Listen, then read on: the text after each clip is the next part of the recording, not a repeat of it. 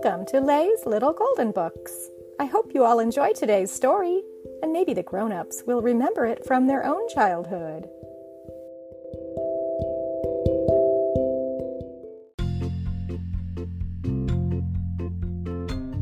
Walter Lantz, Woody Woodpecker, takes a trip.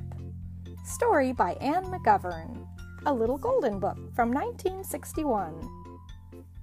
Woody Woodpecker sat in the middle of a pile of boxes, bags, and barrels.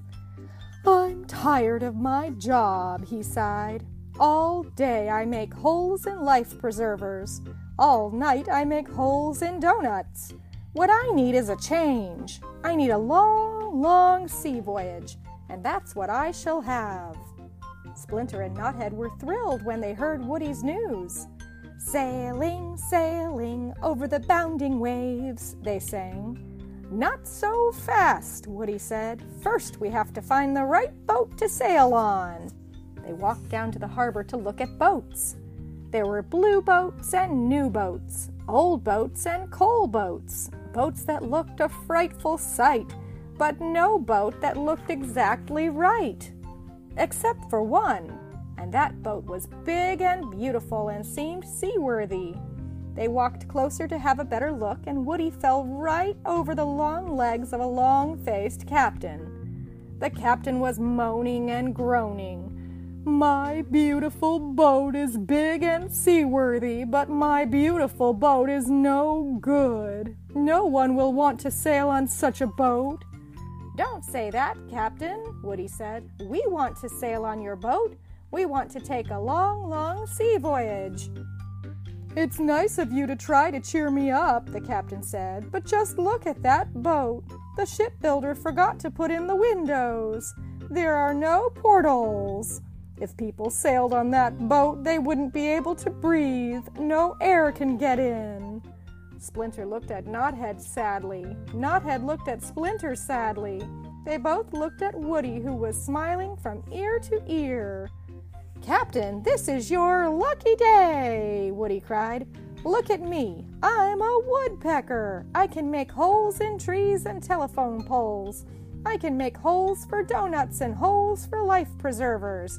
So why can't I make holes for your boat, too? The captain raised his head. The captain nodded his head. The captain stood on his head for pure joy. And it was no sooner said than done. Rat a tat tat, Woody made portholes in the port side. Rat a tat tat, Woody made portholes in the starboard side. Rat a tat tat, he made portholes in the stern and he made portholes in the bow. He made dozens and dozens of portholes until the captain cried, Stop! This boat will be nothing but portholes. Woody beamed with pride as he looked at his work. There are no finer portholes in any ship, he said. You have made me the happiest captain in the whole wide world, the captain said. I want to make you happy too. You shall have your long sea voyage. Meet me here tonight when the moon comes up, and we will sail across the sea. They ran home to get ready. In a flash, Woody packed a big suitcase. In a twinkling, Splinter and Knothead packed their suitcases too. They turned off the lights, locked the door, left a note for the milkman, and were off. The boat was big and perfect for playing games. Splinter and Knothead played leapfrog over the deck chairs, over the lifeboats, over each other. They played hide and seek in the bedrooms called staterooms, in the kitchens called galleys, and in the boat's elevators and swimming pools. Meanwhile, Woody helped the captain he fiddled with the weather instruments and faddled with the compasses. He fiddled and faddled too much. Woody helped the captain steer the big boat. He fiddled the big wheel to the right instead of the left. He faddled the big wheel to the left instead of the right. He fiddled and faddled too much. So one day, Help! Help! Oh, help! the captain cried. Iceberg ahead! Woody, Splinter, and Knothead peered out of the portholes. Closer and closer loomed a mountain of ice. My boat! the captain cried. My beautiful boat with its beautiful portholes will be smashed to smithereens.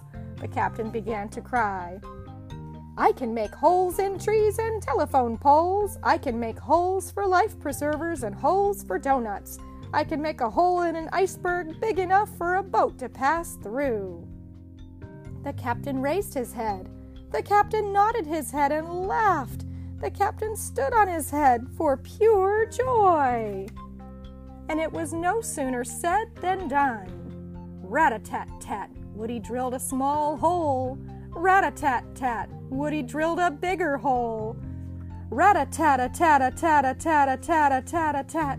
Woody drilled a big, huge, gigantic hole, and the boat sailed right through the big hole in the iceberg. Hurrah! the captain shouted.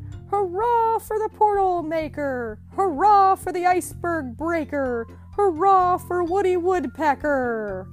From the North Pole, they sailed to the South Pole. They would have sailed to the East and West Pole, but there aren't any such places.